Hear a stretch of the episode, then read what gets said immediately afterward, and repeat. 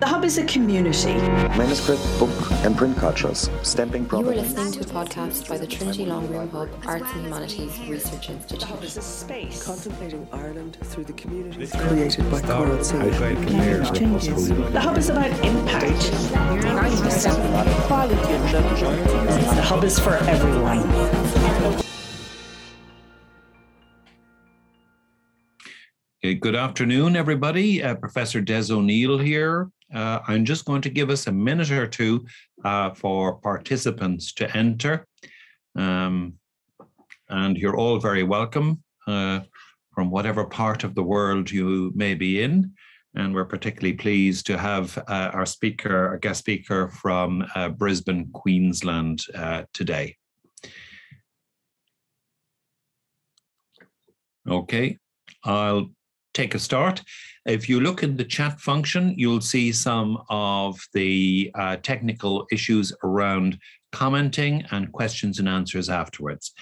So uh, just as in, by way of introduction, my name is Professor Des O'Neill. I'm a consultant geriatrician and I co- co-chair medical and health humanities in Trinity College Dublin with Professor Mary Cosgrove, a professor of German.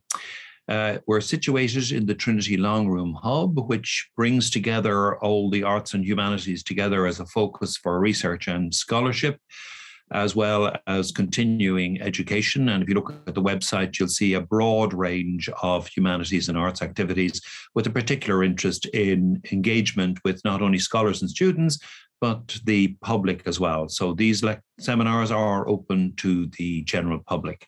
Um, this is the longest running series of seminars in medical and health humanities in Ireland. And the general format is for a speaker who will speak for possibly 30 to 40 minutes generally. Uh, and then a bit of discussion between myself, sometimes with a discussant, but uh, we couldn't find anybody from film studies uh, currently who was available and then we we we will talk through the uh, Q and A that as they arise. Sometimes please feel free to put in a comment.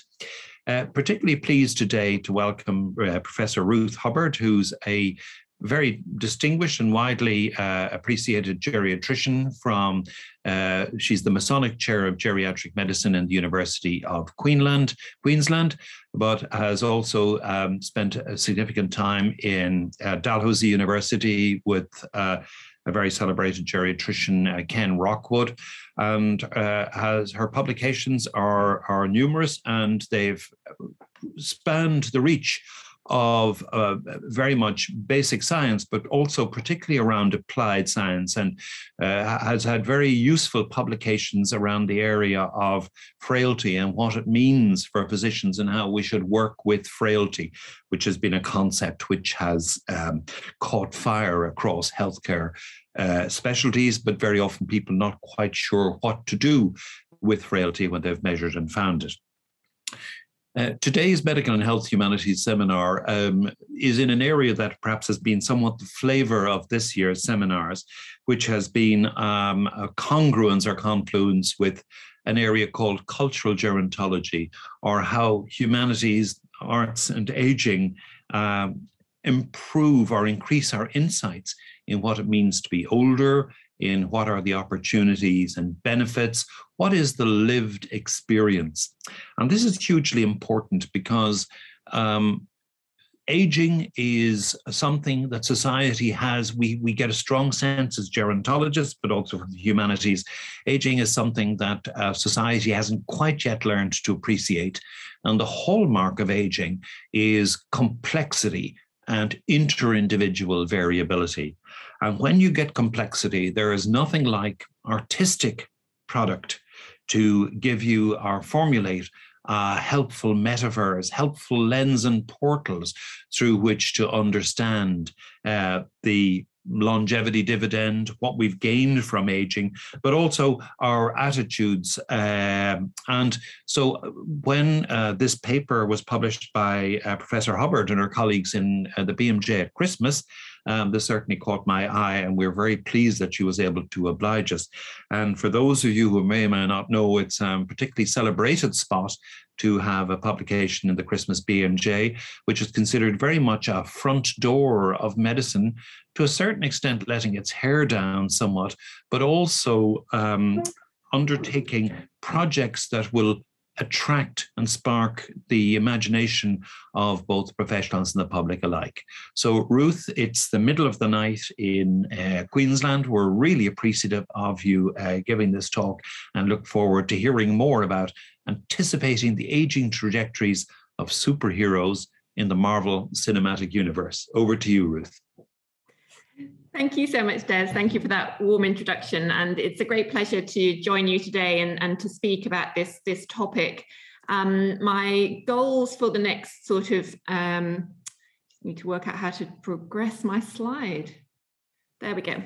Um, so my goals for the next 30 to 40 minutes are to explain the inspiration behind this piece of work and how it was created, and then to review the content of the paper um, and how it was received.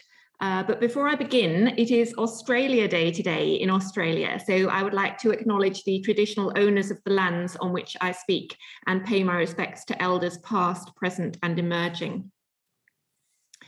So the inspiration behind this was really a convergence of four factors and um, Professor O'Neill has referred to the first one, which is the, the Christmas BMJ. So, the Christmas BMJ, when I was a medical student, was considered the pinnacle of publishing because everybody in the medical fraternity read this publication because it was light-hearted in tone. Um, so, it, accepts it, it, accepts papers which have rigorous scientific methodology, um, but with a, a, a take-home message that is perhaps not as, as serious serious as many other um, medical publications.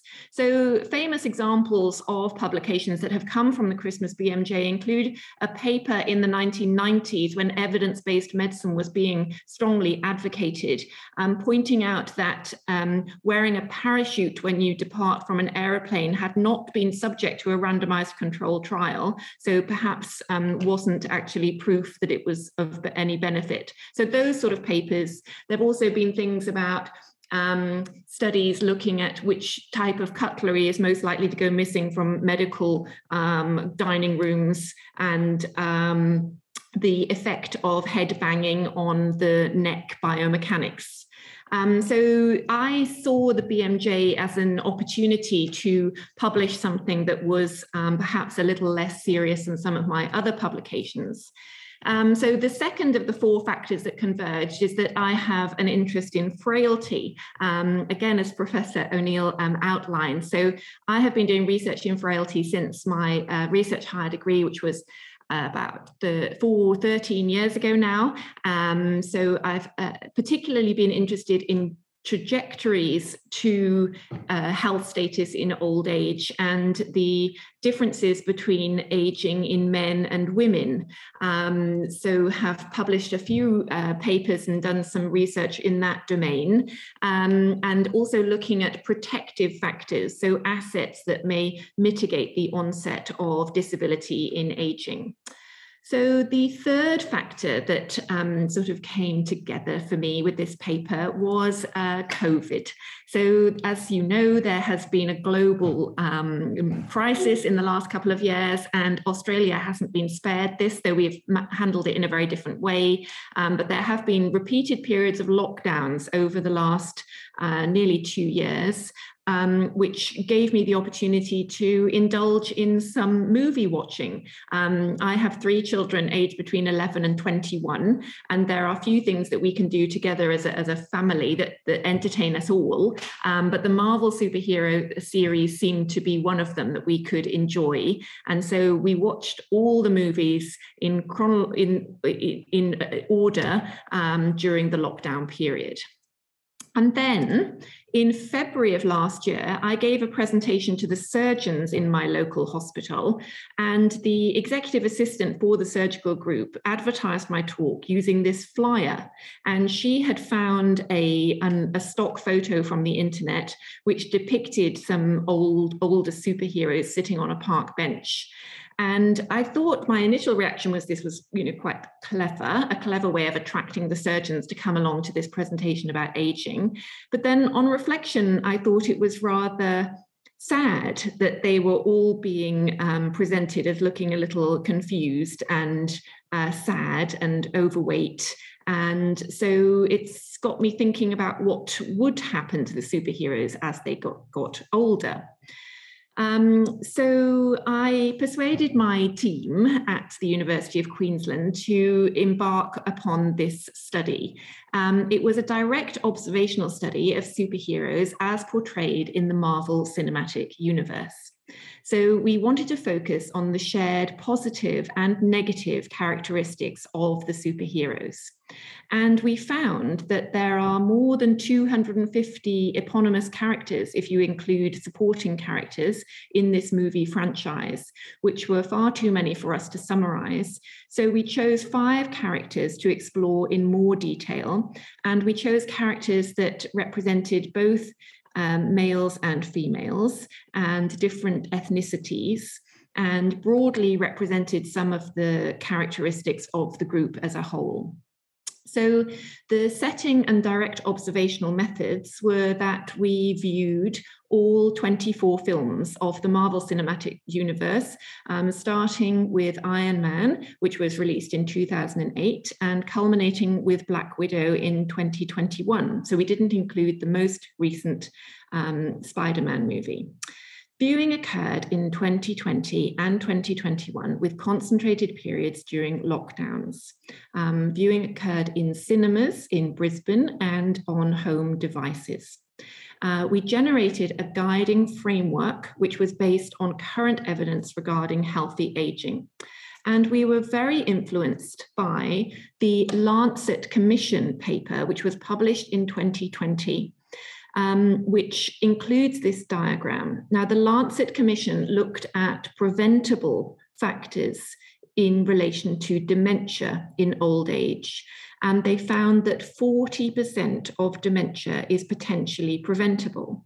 And they generated this um, diagram, which I find hugely useful and I use in my teaching for medical students now, because it shows the life course um, in relation to potentially modifiable factors. So during early life, if uh, people have low levels of education, that increase there's a seven percent attributable risk um, for dementia for that. Uh, domain then during midlife the factors that are important are hearing loss um, which remarkably is associated with 8% of potentially uh, preventable dementias traumatic brain injury hypertension, so having high blood pressure, high levels of alcohol consumption, and obesity.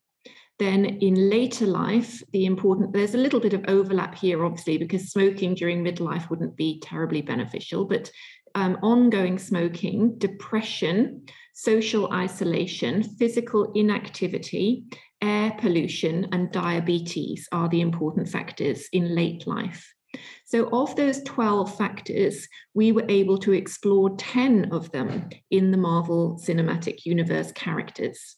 So, hypertension we couldn't evaluate, and diabetes, because that depends upon blood tests and um, you know, physiological measures. Um, but the others we were able to uh, make some hypotheses about. So the methodology was that we engaged in some discussion and debate among the team members about the characteristics of the Marvel superheroes, and data was managed on an evolving pro forma. Um, the internet was sometimes uh, consulted if there were queries about facts um, and to help resolve debate. Um, each film was viewed at least three times and up to seven times. Um, and this method was used until thematic saturation and agreement was reached.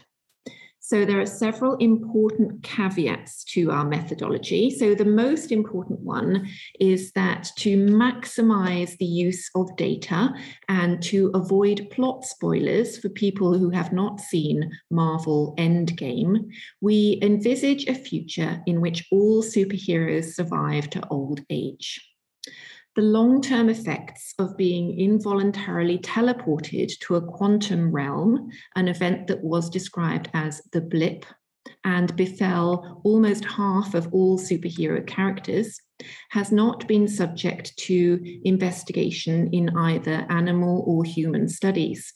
So that was excluded from our analysis.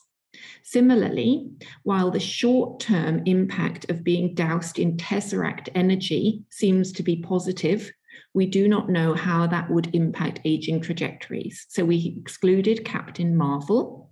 And Thor is an Asgardian whose life expectancy is several millennia. So we thought it would be stretching the credibility of our methodology to extend our paper to include Thor. So these are our results we found that the Marvel superheroes um, displayed several very positive behaviors and had many health assets. They are often seen to be physically active and they engage in high intensity interval training with bursts of very vigorous activity. Um, and we found some quotes from the movies to exemplify each of these domains. So we thought that Captain Marvel, even though we didn't um, anticipate her aging trajectory, um, the quote from her was uh, quite um, a good summary of their attitude towards physical activity. Um, so high intensity, intensity interval training has particularly been ex- associated with life extension in aging men, um, but there is some evidence relating to women as well. And we know that physical activity has many benefits um, on the life course. So we also observed that the superheroes have a high daily step count and low levels of sedentary behavior. So there are some very elegant studies now from longitudinal data sets that relate sitting time to poorer um, outcomes related to aging.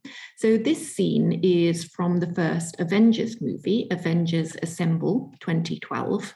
And here, the Marvel superheroes are discussing the imminent invasion of Earth by an alien life force. Though this is a potentially serious problem for humans.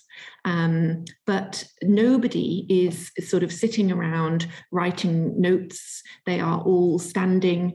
Um, Thor is stepping. Um, so, this was an example of the fact that they don't.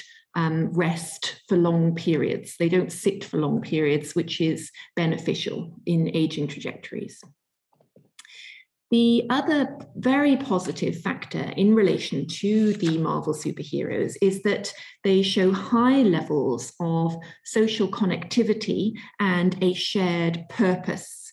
Um, so they do have arguments and disagreements, um, but they tend to come back together as a group to resolve conflicts, particularly when there is an external threat. Um, and we felt that this was summed up by the quote, we are Groot by Groot.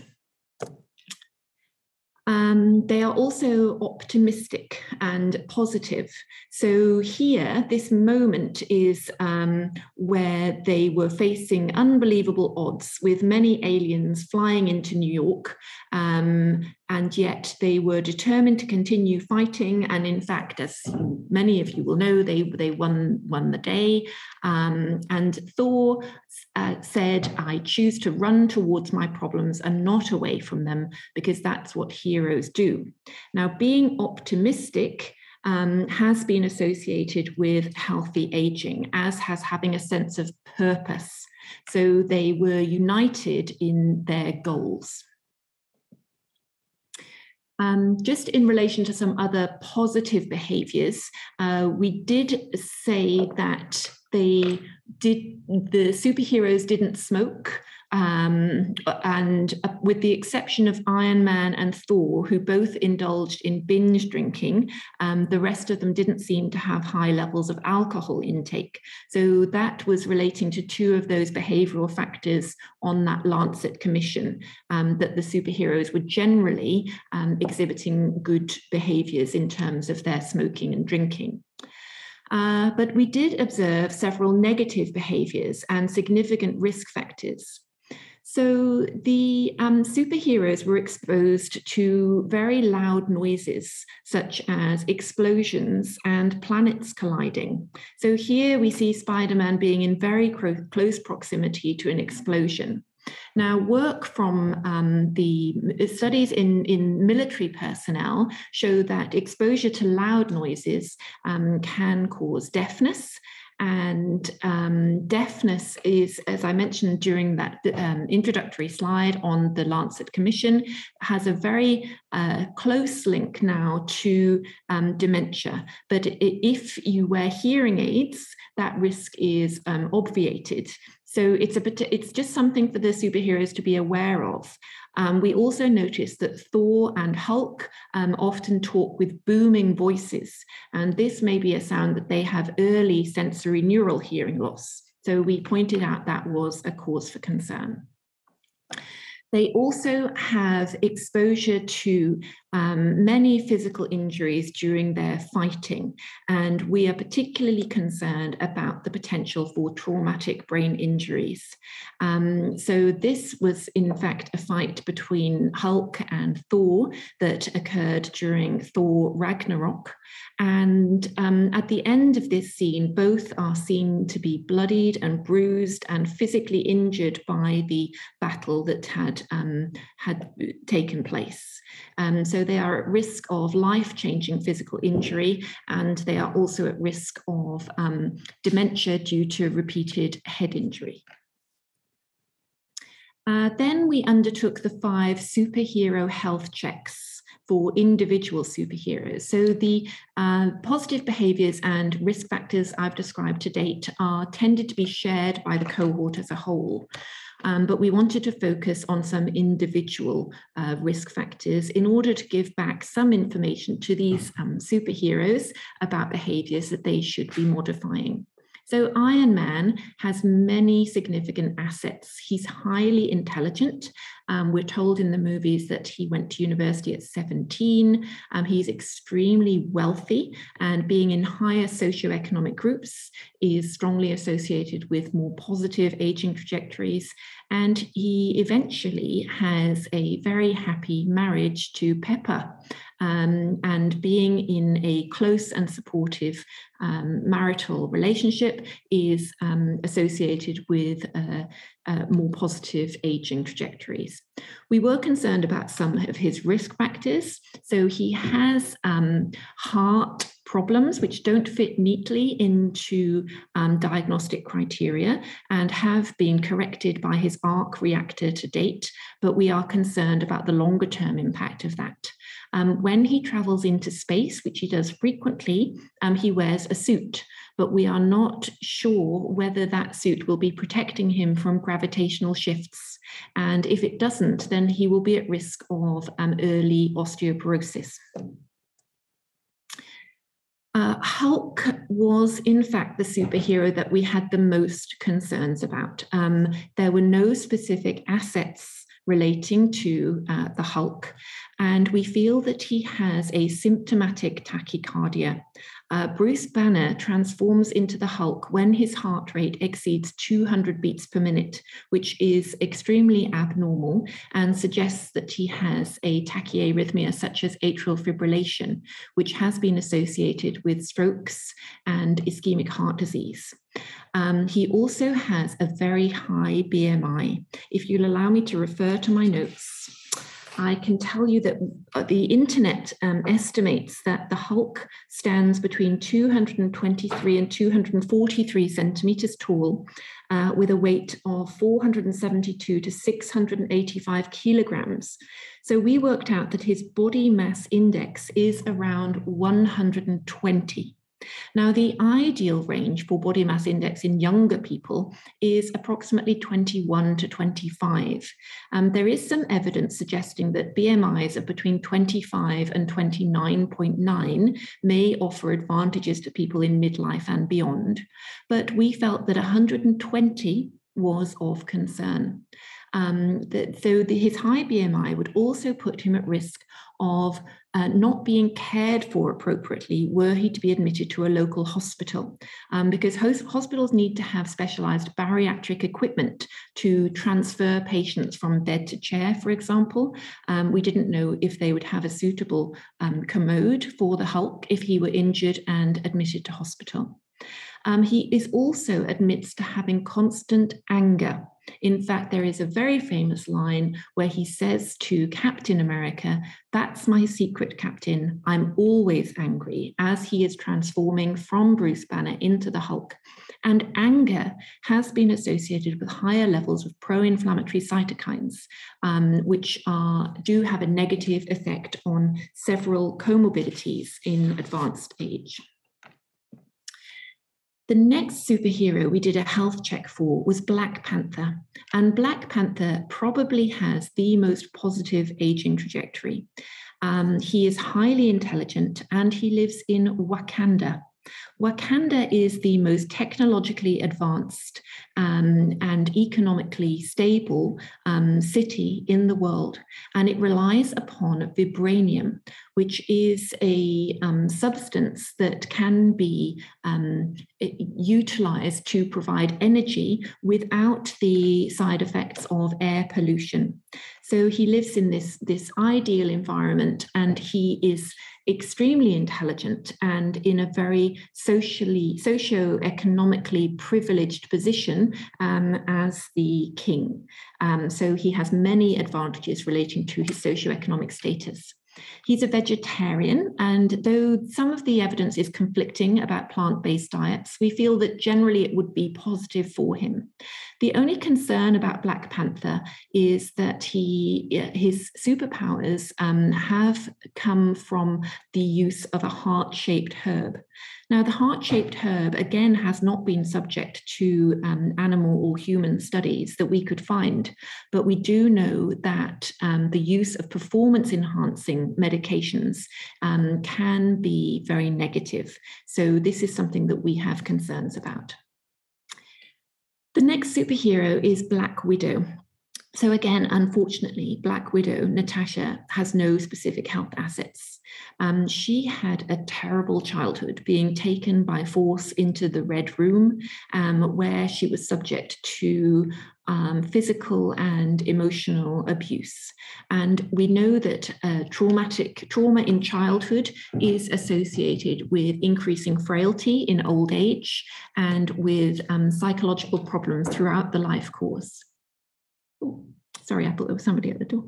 Um, during her childhood, we hear in Black Widow that she was subject to um, a, a, hysterectomy um, against her will.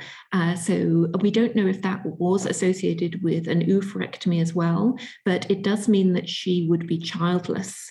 And there is some work um, showing that uh, nulliparity, so not having any children, is associated with increased um, frailty in old age. Uh, so there is actually a J-shaped curve between number of children and um, frailty status in old age, with the optimum being between two and three. Um, so, an early menopause, if she did have an oophorectomy, would cause um, osteoporosis, um, earlier onset of cardiovascular disease, um, and uh, generally is a, a very negative prognostic indicator for her aging trajectory. She is also the only superhero we discussed who is female. And this ties in with my research interest in um, the differences between aging men and women, because this is one of the fundamental paradoxes of aging that women tend to have higher frailty. So they have higher rates of dementia and more um, disability and dependency. And yet they live longer lives than men. So this is one of the fundamental paradoxes of aging um, that we haven't solved solved yet, but which is forming um, part of my uh, program of research here in Queensland. So the next um, superhero I'd like to discuss is Spider-Man. Uh, so Spider-Man is an orphan um, and losing your parents before the age of 11 is associated with um, a higher prevalence of depression, uh, which is linked now to dementia and to poor uh, aging trajectories. But he does have a close and nurturing relationship with his Aunt May and with several positive um, male role models among the superheroes, particularly with Iron Man. Um, so the, the quote we've chosen here was from um, Iron Man to Spider Man, um, embracing him into the Avenger community. Uh, he also has excellent flexibility and good balance, which is likely to reduce the risk of falls. Um, the one major risk factor for um, Spider Man is that he does most of his crime fighting at night. And teenagers are recommended to have at least eight to 10 hours of sleep. Um, and those that don't have that recommended um, amount of sleep are more at risk of um, accidents and of poorer mental health. So we are concerned about Spider Man's sleep patterns. Um, so, in conclusion, as uh, our uh, study found that as a cohort, the superheroes exhibited um, several positive behaviors, um, but also had some negative traits. Now, we would like our results to inform behavioral change techniques, but these have not been investigated in superheroes to date. So we are not confident that they will take steps to modify or mitigate any of their behaviors. There are several limitations to the study. Um, we didn't have any biometric data, so we couldn't investigate high blood pressure or diabetes, for example. And that meant that we couldn't generate a superhero aging calculator to be precise about their life expectancies. Um, this study was based on observational data, and the aging trajectories were extrapolated from non superhero studies. Um, we up till now the superhero cohort has focused on the modulation of human consciousness and um, saving the world from invasion by alien life forces, and also on space travel. Um, but we feel they should now um, divert their translational research stream to more pressing challenges, such as how to adapt the healthcare systems for an aging society and the prevention of frailty and dementia in old age. Um, so we also feel that our paper highlighted um, the, uh, the fact that we need to optimize the aging trajectories of these Marvel superheroes and modify their risk factors in order for them to contribute their huge amount of knowledge and expertise to these problems. So that was the paper. And I just wanted to spend a minute or two telling you about what happened after it was published. So, the context is that I have been trying to do research in geriatric medicine and gerontology, as I say, for you know, 12 years or so. And most of my papers um, create no sort of reaction at all. I mean, I'm sure Des will sympathize with this. but this paper created a little bit of a stir. So um, I, though it attracted quite a bit of media coverage. So I did um, interviews with Time magazine based on this paper and with CNN Digital and the New York Post and ITV News and several um, Australian radio stations. And the media team at the at UQ have calculated somehow, I don't know how they keep track of these sort of metrics, but the potential reach of all those outlets was 140 million people, which kind of blows my mind, but normally five people read my papers. um, so it had an altmetric score of 663, and altmetric scores are what journals use to see how much uh, papers have been taken up by um, by media outlets and, and on Twitter and things like that. And that altmetric score places it in the top 1% of papers um, for its social media and, and media impact. Um, I had some lovely comments from colleagues, including uh, Des, who reached out um, to say he'd enjoyed the paper. And one of the other great positives of this is that it built, it was a cohesive um, piece of work between me and my team, because I have only just been appointed as the chair of geriatric medicine in UQ. And I've got a very small team. We're just starting off. And this was just such a fun activity for us to do together. Uh, but there were also some negatives, which I wasn't really expecting. But um, a couple of colleagues emailed me to say, I hope you didn't have a grant for this. So they seem to think that it had been a waste of time. Um, the Daily Mail published this study with the headline Marvel superheroes would be totally screwed by old age, which wasn't the message of the paper at all. Um, so I was quite taken aback by that. And then I made the mistake of looking at some of the online comments, which which um, were posted when this went, you know, for example, the New York Post, these were, uh, or with the CNN Digital, there's, I mean, CNN Digital, there were 350 comments, and I looked I, think I must have looked at 349 of them and they were all negative. So people were just thinking it was a total waste of time.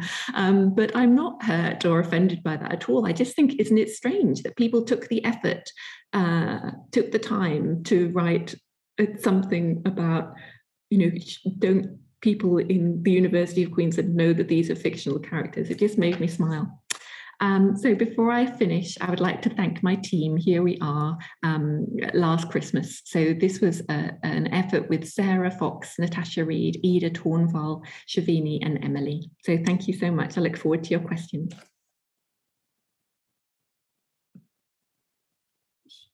Well, thanks very much indeed, Ruth. That was a fantastic journey. And I think it points to a whole load of things. You know, I think humor is, is hugely important. And I think uh, a degree of irony often gets a little bit of irony for the Iron Man, gets uh, gets the message across. Uh, uh, one of the the, the best um, lessons we have in how to detect delirium was actually a black humored slide of how not to detect it. So, which actually has much more impact on the uh, on the students.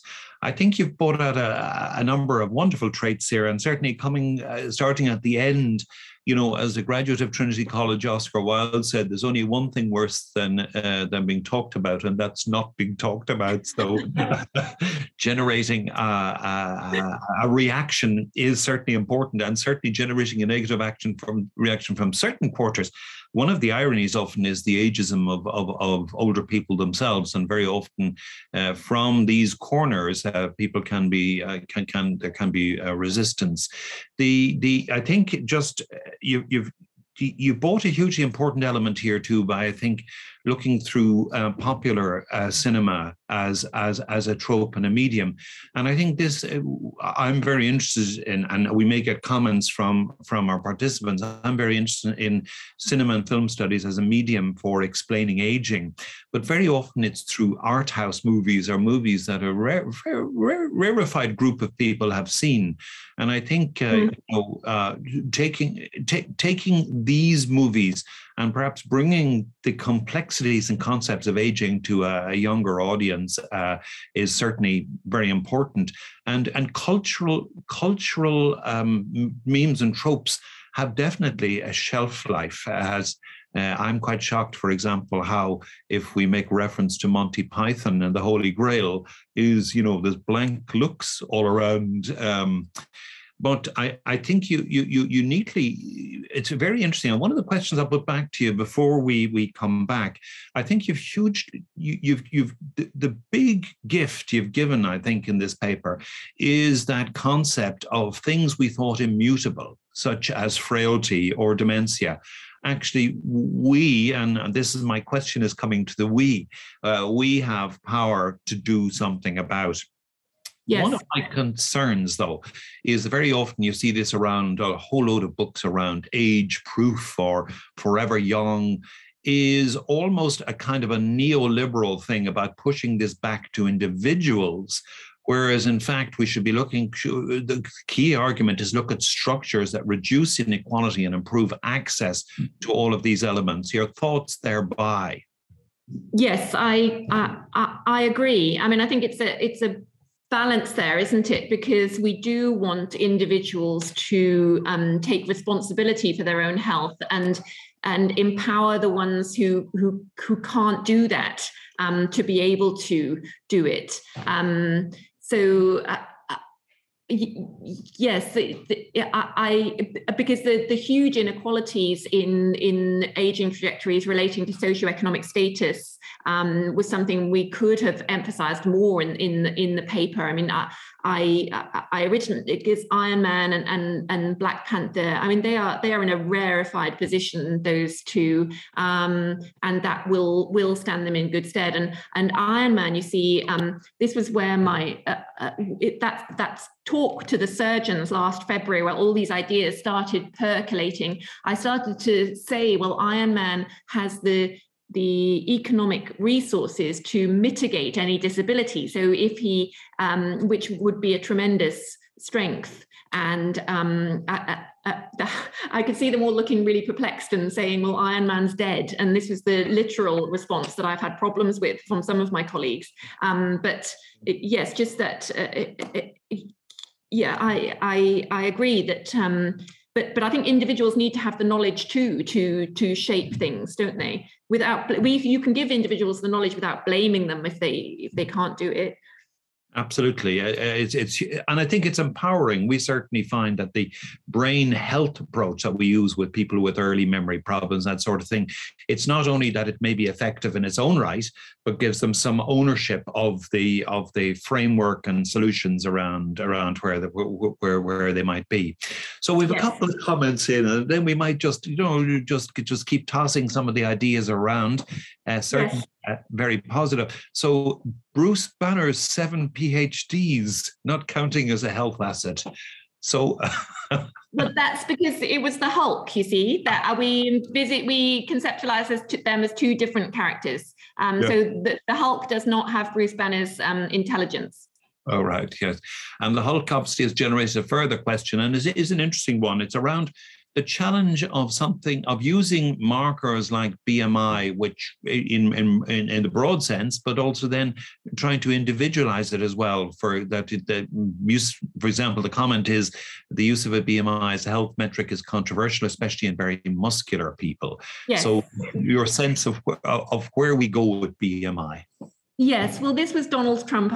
Donald Trump's argument, wasn't it, that he he his BMI was very high, but he was very fit, and and people like Arnold Schwarzenegger, and um, yeah, the, the Hulk is very muscular, um, but 120 uh, uh, is in no way going to confer any advantages, um, and uh, you know, the, the, the, paper that ended up in the BMJ was a, was a real synthesis of what we originally submitted. And we spoke at quite le- at a lot of length about the fact that health systems are not designed for people with that BMI, which would be a big um, detriment to him. I mean, I've looked after patients uh, on the ward who who, because they didn't have a suitable bed when they came in, became bedbound and immobilized because they couldn't get up. Their legs were too short to get up and they were the wrong shape. Um, so by the time they come to me in the rehabilitation ward, they're so far behind. And it's just an example of the health system um, exacerbating disability. Um, not meeting the needs of the, the patients that, that, that it serves.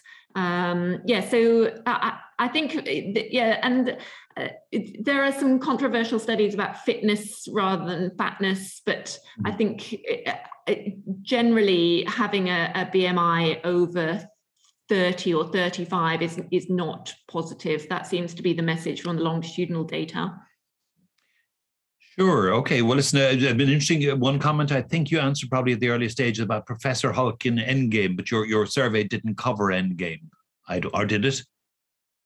Yes, it did. Um, but now I'm getting down to the purists about um, the combination character in the end. Um, so yes, I uh, we we didn't include him. I'm afraid. Yeah. Good. An interesting question. And one of the things is w- how much commentary did you get back from um, film schools, film academics, or movie academics? Or um, uh, one of the reasons I asked this is one of one of the films I've used around um, dementia and aging is um, by a German called Til Schweiger called Honig im Kopf or Honey on the Brain. But I remember presenting it in, in Germany at an academic conference. Um, and afterwards, people said, oh, but that's a, a low class, popular, popular movie, you know. Um, so much comment from film studies before we come to the next question, which I think is quite interesting. Um, no, I haven't had a lot of engagement with those guys, and um, I'd be really interested to to reach out, see what they thought. Um, mm. Yeah. Mm. Yeah, well, certainly I circulate. I'm not sure whether we have anybody from it. I circulated it certainly to our, our national film school here. Um, there was a, a question here, and again, obviously, you've taken a particular interest here, but um, movies, science fiction movies in general, how are healthcare workers and their connections to older people represented in these movies? Um, yeah, it's interesting. Um, one of the and obviously while you might be thinking where that fits uh, the, one of the key question one of the key movies i think a star movie here is the death of mr lazarescu a fantastic romanian movie about an old man with what we call senile squalor or diogenes syndrome who falls gets a brain bleed traumatic brain bleed from that and is there's a caring ambulance woman who decide paramedic decides to bring him to hospital and just the callous rejection of him in these various emergency departments where you know they'll provide the technology. So uh, it, can be quite interesting. I think also mm. um, soylent green is is very uh, you know very interesting in terms of older people. And uh, the asteroid movies one of them I, am trying vital impact whichever one of them was when they were deciding to protect everybody on earth they were going to take a selected group of the populations down to the mine, and they decided to take nobody over 50. And I mean, I think there was kind of horror at the loss of, of, of memory and institutional memory you'd lose there. You know, kids who could only use calculators and didn't know how to do long division, like who was mm. who was going to tell mm. them how to do long division or how to fix a fuse or but anyway, your own thought about how how older people in general are are represented in movies, and and if there's a sense you might know from uh, Marvel or, or, or science fiction movies. Yes, no, I, am not familiar with those movies you've you've cited there, but I'd be very interested to see them. I mean, I think that um, there have been a few um, movies that have attracted a lot of attention about um, dementia, haven't there? The father and, and those sort of things recently. And um, I think that um, I think about my mum and what she would have said about those, and she would have not have wanted to see those and would have been very um, appalled by the way they portrayed aging, even though you know it was clearly only one aspect of aging. She would not have. Uh, um, celebrated Anthony Hopkins' role in that at all. Um, so uh, yeah, I'm. I, I, mean, I do think it's interesting how it would be very interesting to see how aging has uh, the portrayal of aging has changed in films. I think I think change over time is very very interesting to capture.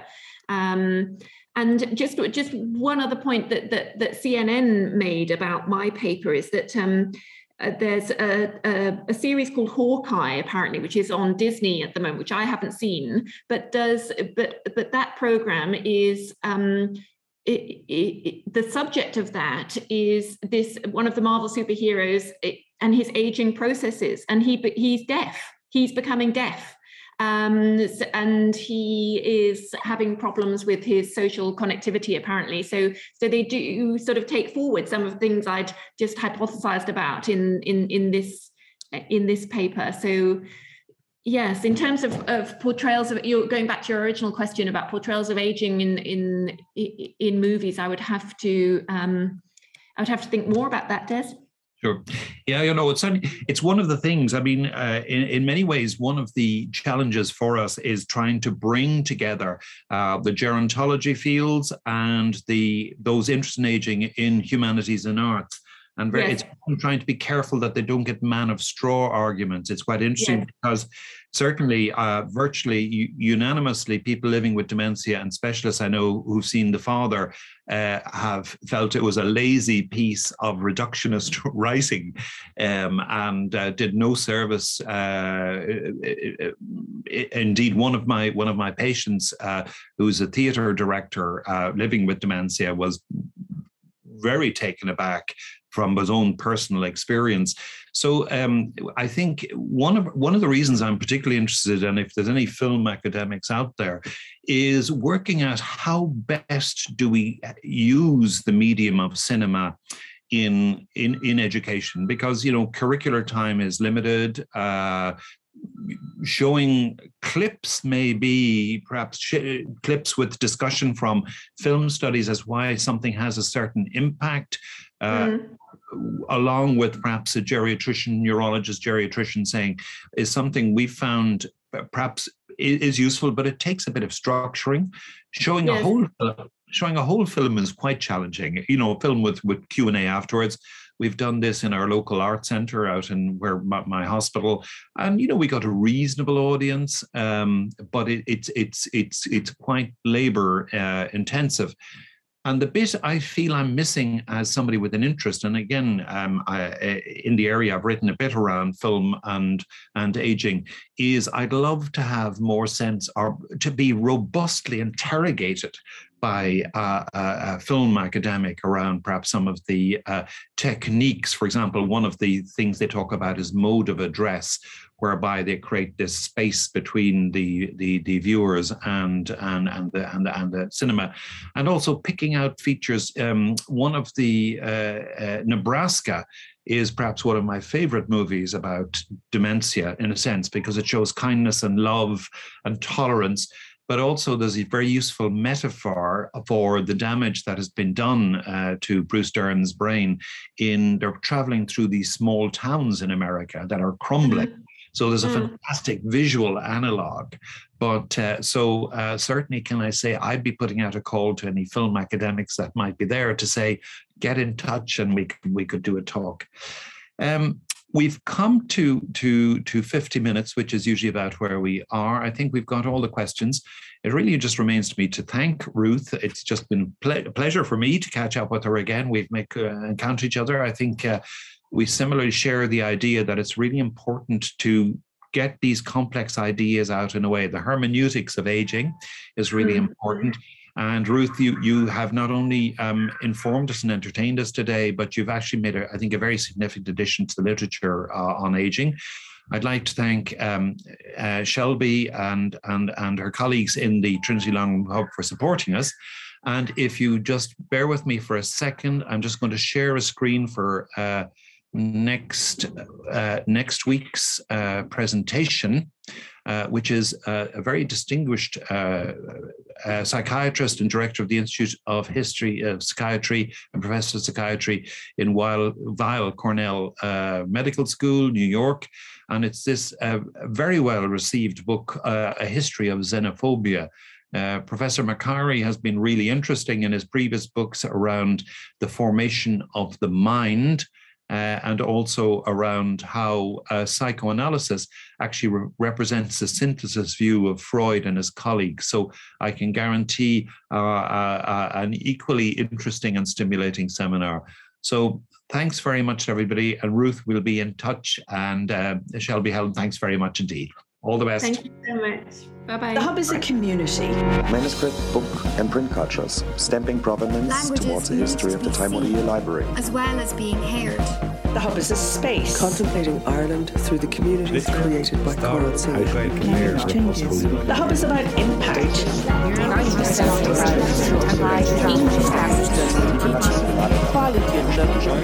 The Hub is for everyone. The rise of feminism. Here's to the next 10 years.